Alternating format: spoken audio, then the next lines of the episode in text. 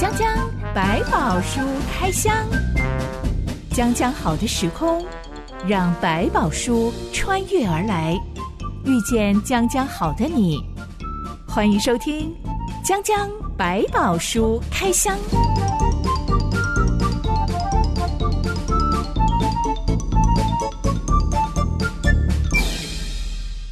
宝书里有白宝，让哲欣和小凡哥为你开箱来挖宝。Hello，我是哲欣。Hello，小凡哥。面对亲朋好友的离世，我们往往会沉浸在哀伤中好一段时期。没错，有个研究说，嗯、最伤痛的生离死别，嗯、排行第一名的就是丧偶这件事情。对，应该来问一下小凡哥，你会跟太太讨论万一谁先走的话题吗？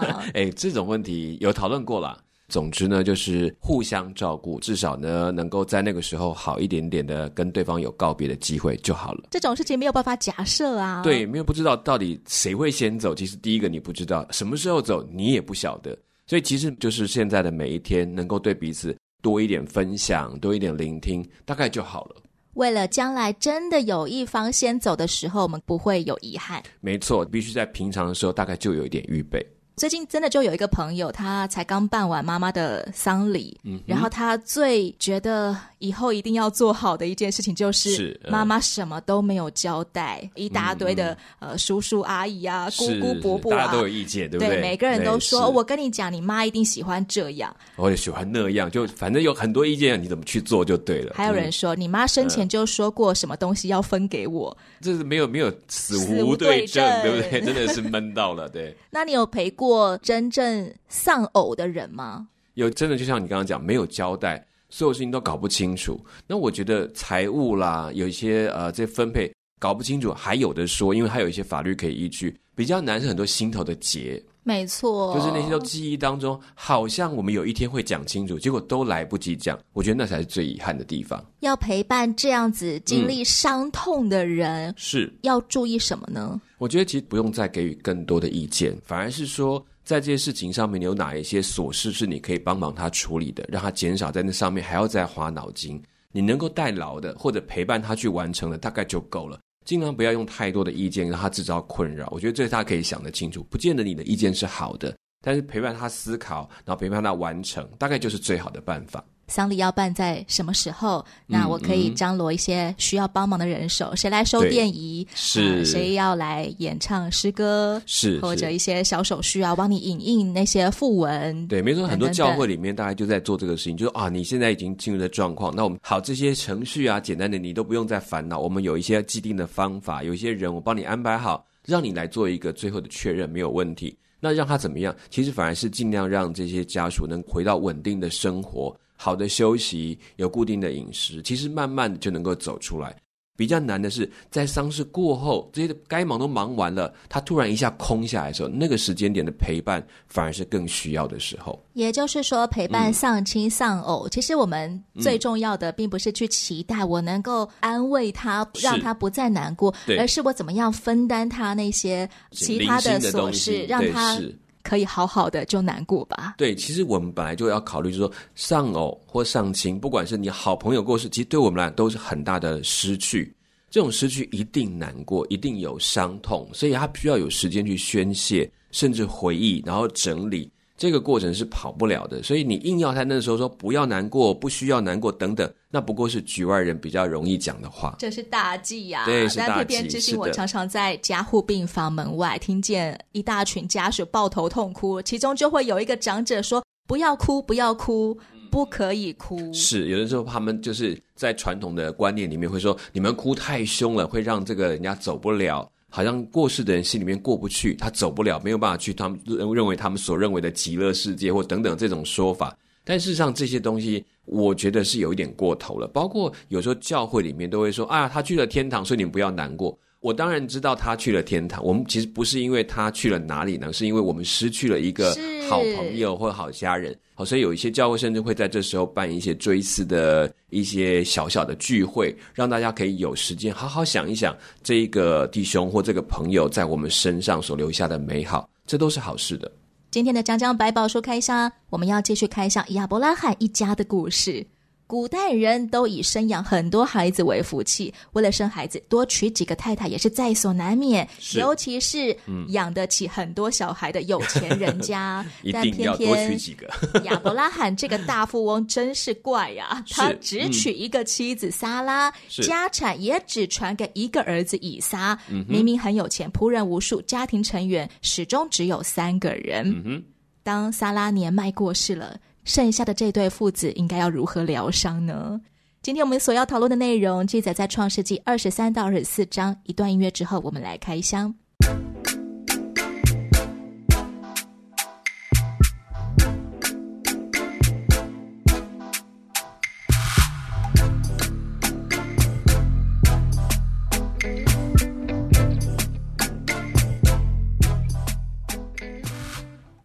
一百二十七岁，死在迦南地的希伯伦城。希伯伦城，我们先前讨论过，这个城的居民大多数是基层劳动人口。嗯、亚伯拉罕非常的哀痛，不断的哭嚎啊，嗯、直到他振作起来，要来办理他的妻子撒拉的丧事。夏板哥在亚伯拉罕的时代，像亚伯拉罕这种有身份、有地位的大财主，假设他不是一个新移民，原本他应该要有怎么样的墓葬习俗吗？嗯，在那时候，他们大概在这里比较属于，就是我们讲血葬，就是说我们讲。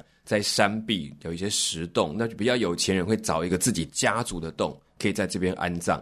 为什么不是入土为安？嗯，因为他们的地其实没有我们想象的那么广大，他必须拿来做很多的牧场、很多的农产的一个生产的地方，加上又是丘陵地，其实盖了这么多的土葬，其实是占土地。但是用这种方式葬，放在坑穴里面或者是是洞穴当中，葬完之后，等到这个尸体过一段时间风干了之后，它剩下的是骨头，它就可以再捡骨。好像在变成一个骨灰罐一样存放在里面，就不用一直用扩张它的坟墓的概念去做，然后家族的人就可以放在同一个墓穴里面。对我们来说，好像有点曝尸在外头的感觉。它，它其实有一点曝尸在空气里，模拟埃及的模式，他们有点像把它用像这些香膏把它磨起来、包裹起来，所以它其实让这个东西在这里面会存放大概两三年，然后慢慢等到它腐烂完之后，剩下骨头，它再去收存它。所以它就是一段时间一段时间去做整理，而这个墓穴就是整个家族来使用。那至于气候来讲，它当然事实上没有像埃及那么的干呐，那么热，它其实有一点潮，但是热度也是有。等到它埋下去几年之后，他们就一定要开棺。开棺之后，把里面的骨头、肉都捡过来，哎，把骨头就捡起来，然后装在一个罐子里面，再存放到他们的墓穴当中。所以其实也有类似这样，让这个地不会被一占用到，然后可以再去使用，然后也不用再扩增这个墓穴的地，好像一直越买越大。当时候的迦南人都去岩壁里面挖洞，不会挖一挖，然后就坍塌了吗？大家都来挖一块。地形里面有很多是天然的洞穴，所以他们其实用这个方法，倒不是真的都去挖一个石穴，在这里面才能够保持它里面的湿度。保持它的温度在这个状态之下。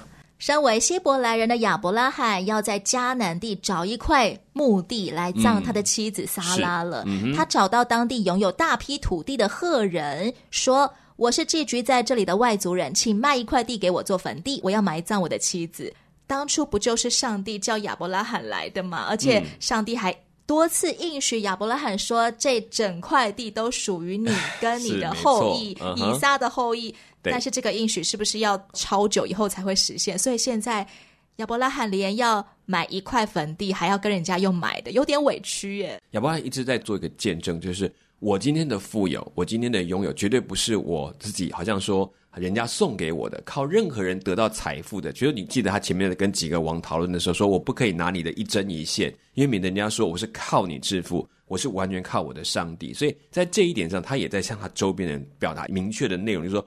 我的财富的来源不是你们任何一个人给我的，是只有我的上帝使我富有。这块地现在是你的，我就跟你买。我有钱，我花钱跟你买都可以，但我绝对不能是你徒手送给我，好像表达说你在我的财富上有份了，有恩惠了。没有，这件事不是，是纯粹我去花钱买来的。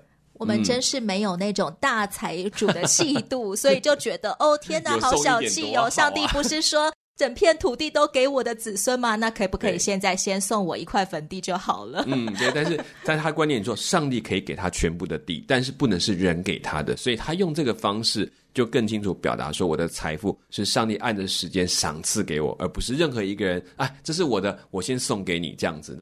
赫人听到亚伯拉罕的请求，嗯、他们的态度好恭敬哦。嗯，他们说：“我主，请听，你在我们中间是一位尊大的王子，是只管在我们最好的坟地里埋葬你的死人。我们没有一人不容你在他的坟地里埋葬你的死人。”是，嗯、下凡哥，我们可以窥见亚伯拉罕跟迦南地的诸民族之间的关系是怎么样的。嗯。你会发现在这里的地方，他讲的赫人，赫人其实在那个古代当中，其实也是有曾经有很大的帝国的一个成分，所以赫族并不是一个小的民族。在这里扎根的这一群人，其实还是有不同的族，他们在这里很久了，有自己的地方。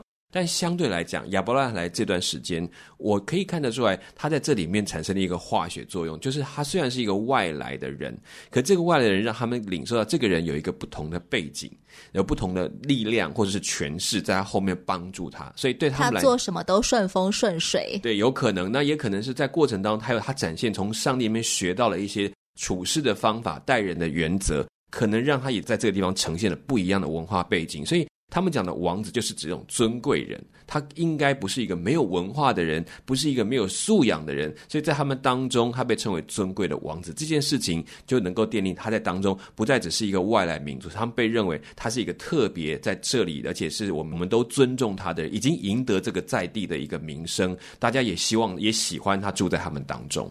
赫人给亚伯拉罕的回应其实是。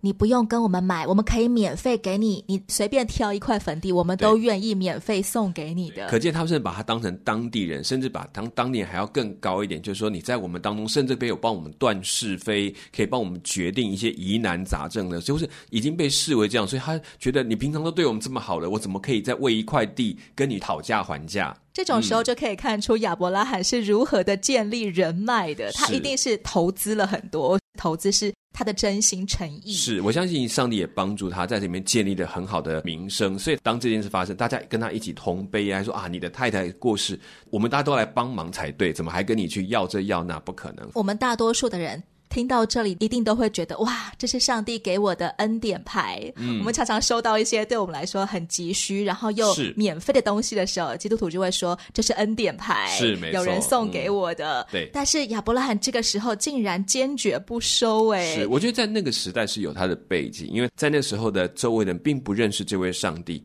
其实亚伯兰有很多地方是比较特别去谨守、小心，然后让人家可以知道他的上帝跟人家不一样的地方。这种时候收了恩典牌，会对日后造成什么不好的影响吗？对他们来讲，你说哦，原来你的成功是有我的那一块的，甚至他的神就完全靠神的这件事情，似乎被减低了那个成分。我们今天拒绝别人的好意的时候，我们的出发点或动机可能是出于。啊，拿人手软啊，吃人嘴软。呃、我很怕以后他拿这个恩情来跟我呃索要一些。比如说你应该帮我啊，过去怎么样？其实你用那个角度去想，在那个时期，亚伯兰其实更特别有这方面的顾忌。不要做这个事情，免得将来他会落人口实。毕竟他是大财主，可能日后就会有人拿来说嘴说，说、嗯、哦，当初亚伯拉罕的妻子的目的是我送给他的。是的，没错。所以从这个角度来看，就比较明白为什么他会在那个时代，他必须特别的小心的原因。因为亚伯拉罕超坚决，赫人就真的开价了，嗯，四百舍克勒银子卖给你。属于赫人以弗伦的麦比拉洞，嗯，这个洞是已经挖好的，嗯，没错，本来就要做人家的目的的地方，他就拿来说，那我就买了这块地，已经有现成的，我就来使用。四百舍克勒银子算有没有折扣价呢？嗯，这个很难去估算，因为在那个时代的所谓土地的价钱来看，但是看起来不算是便宜，就是说，但也不能说它是贵，毕竟它是一整块地，它不是买一个洞，诶，它是连周边的地都买下来。以后还可以来这边盖房子，我们全家族住有没有要盖房子不知道，他就可能就是想在这里面就很单纯留给他们家族来使用，或者他们将来可能这个墓穴不够，他会再挖一个墓穴都有可能。基本上赫人就是诚诚实实的，嗯、该卖多少钱就卖多少钱给亚伯拉罕。对，而亚伯拉也他也没有讨价还价，就是一口价，也可以看得出来，表示他的实力也相当坚强。双方正式签订买卖契约，亚伯拉罕就买下了他在迦南地的第一块土地。嗯、其实这是亚伯拉罕名下第一次合法的拥有迦南的土地。以前他的名下都只有牛羊啊、骆驼啊、仆婢啊，嗯、所以他对于那些城主大王都还要好声好气的，还要跟他们好好谈条件。是，现在买到这第一块土地，对亚伯拉罕家族的意义是什么？我觉得这个好像似乎另外一个证明，就是现在开始在这里，他们有了正式的产业。对那个时代来讲，游牧民族是没有所谓的自己的土地的，他们就是哪里有草去吃什么的，逐水草而居。对，然后慢慢他们也进入农业的区，就开始变。那是这块地是谁在这里世代居住？等于亚伯拉罕在这里开始置产之后，就做了一件事情，等于是宣告了我在这里已经成为有一个家在这边，这个地已经开始是第一块开始纳入他的名下了。以后我们不是新住民了，我们是当地人了。嗯、对，我们跟你们下来一样了。大家都有一块产业，而且这属于我，你们是真的正式卖给我了。这块土地就开始成为民族大熔炉，有各式各样族裔的人住在这里。没错。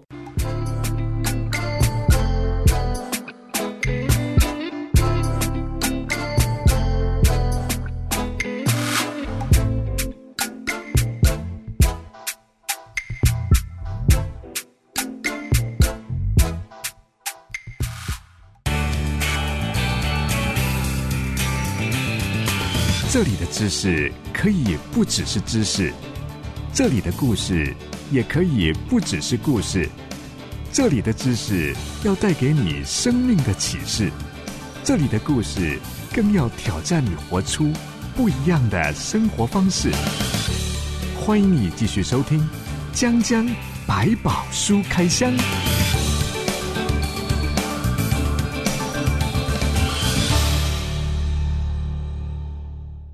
其实撒拉过世之后，以撒也很哀伤。圣经描述的字眼是，以撒直到结婚以后才得了安慰。是，夏法哥，你觉得结婚是可以安慰丧亲之痛的好办法吗？呃，不是完全用他的太太来弥补他所谓的丧亲之痛。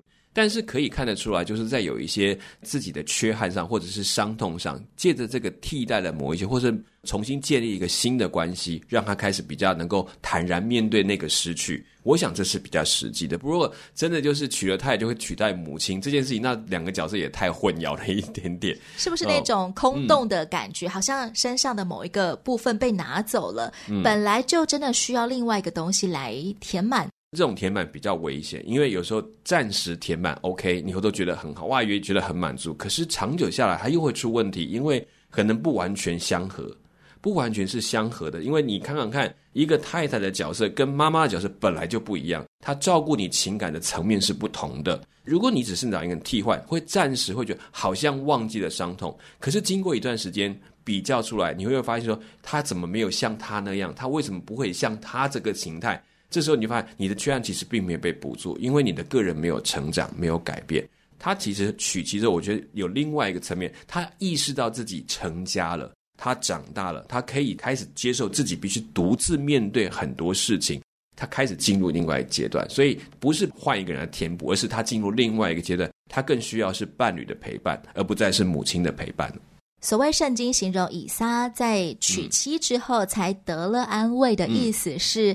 嗯他的身份进阶了，嗯，不再是不只是一个儿子而已，我不再是一个失去妈妈的孤儿了，是，现在我是一个一家之主了，对，我开始扛起来。那过去母亲的这个部分呢，已经虽然还是有很多哇，可惜我的母亲过世了，但是对他来讲，他已经知道现在换我来扛起这一家的责任，然后我要陪伴，我要我的太太跟我一起走这条路，就是这个时候我已经过了伤痛，我已经终于走出那个伤痛，那就是一个新的阶段。这些我比较常接触到那些丧亲的，嗯、呃，我的同差们，他们会采取一个手段来让自己仿佛得了安慰，嗯、那就是。把自己搞得非常忙，我要打三份工，最好我连周末都不要有周末，因为只要不要停下来，我就不会想到，没错，我没有妈妈了，我没有爸爸了，现在我是自己一个人了，没错，等等等，这种做法，夏凡哥你觉得怎么样？其实并不是很健康，但是它可以一时麻痹。就是我在前面讲过，在忙丧事的时候，哇，忙得焦头烂额，什么事情都要做，然后去查一堆东西，当然你会没有时间为失去的人痛苦。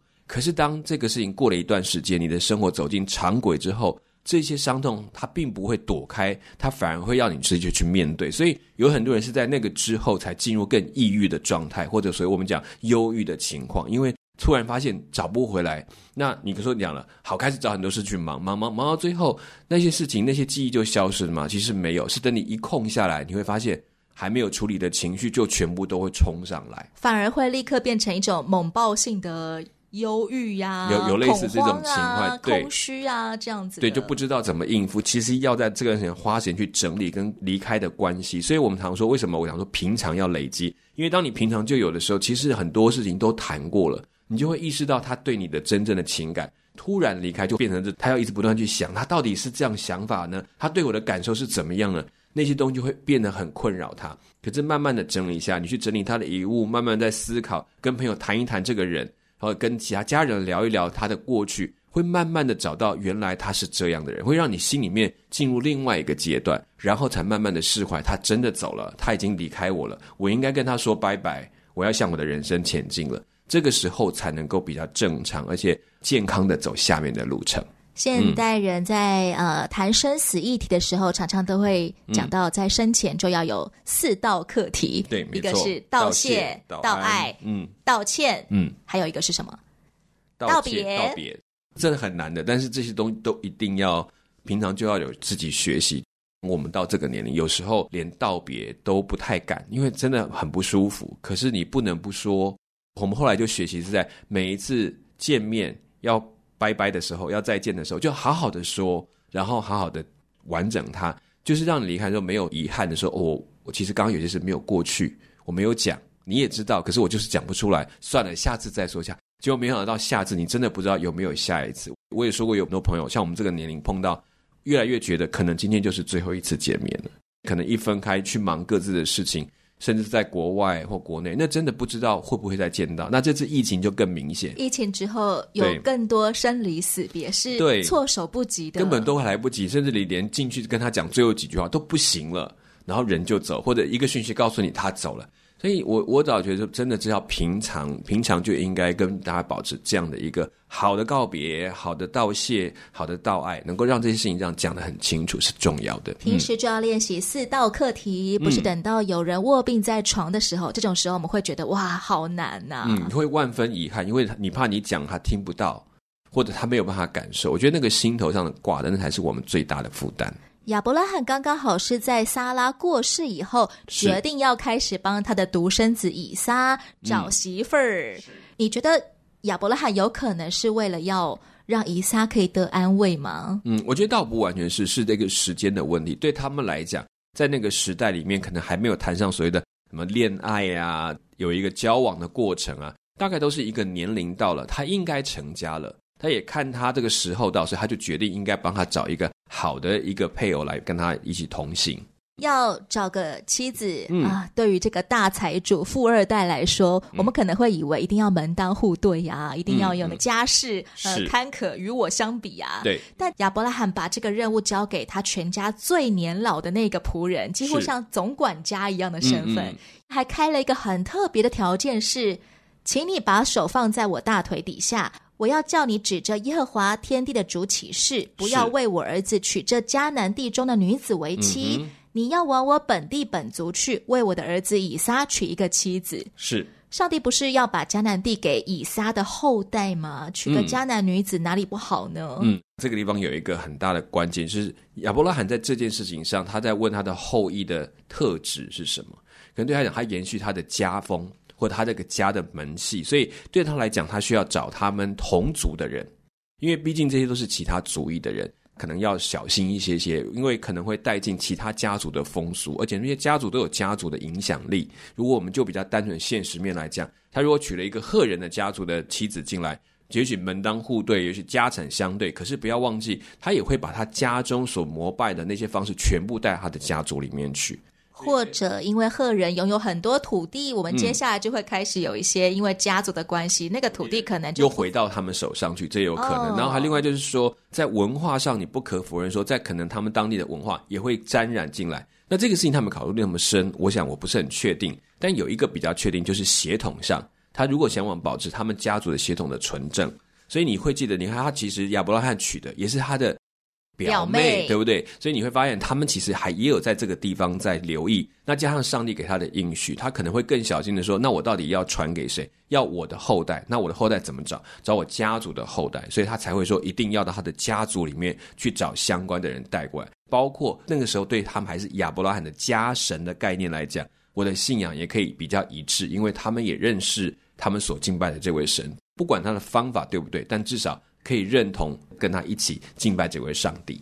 我们今天基督徒比较强调说，嗯、哦，最好要找一个基督徒的对象结婚。嗯嗯、那以非基督徒来说，可能就没有这么多的顾忌。嗯，那你觉得我们在选配偶的时候，信仰应该要放在第一顺位吗？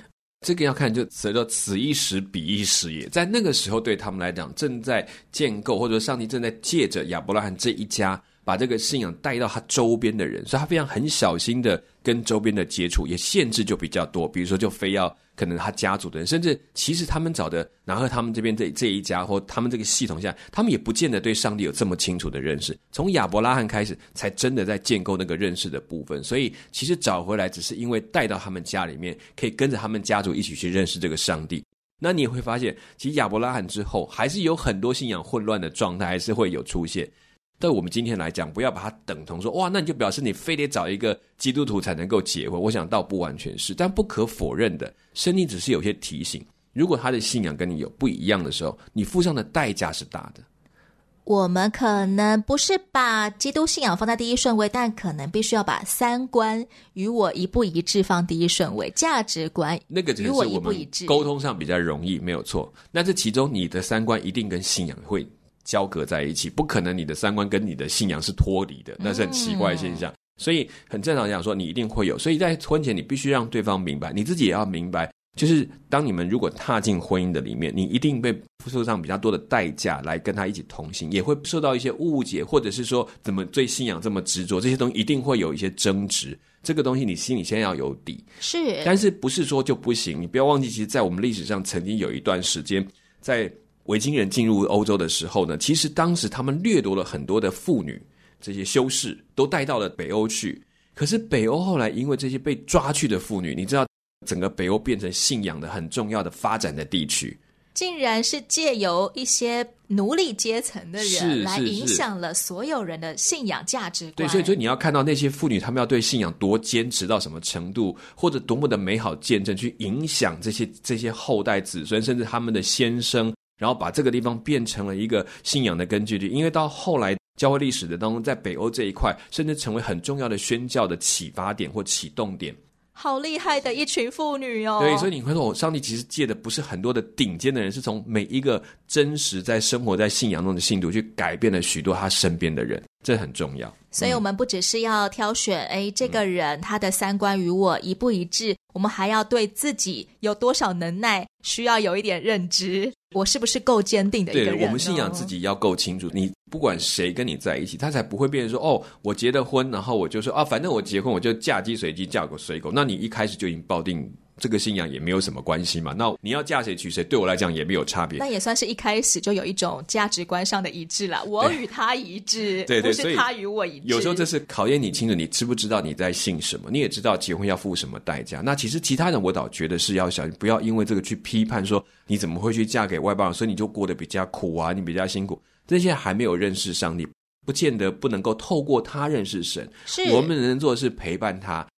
跟他一起去承担那个过程的辛苦，这样子也可以维持信仰，也让他知道肢体没有离开，这些其实反而是重要的事情。嗯，刚刚夏凡哥已经先泄露了关于这个老仆人最后找到的那个女孩，那个即将成为富豪家族的媳妇儿，她是拿赫家的孩子。是，嗯，这个拿赫是谁？我们留待下一回继续来和你聊聊喽。江江百宝书开箱，欢迎你到留言板上跟我们聊聊你是如何找到另一半的。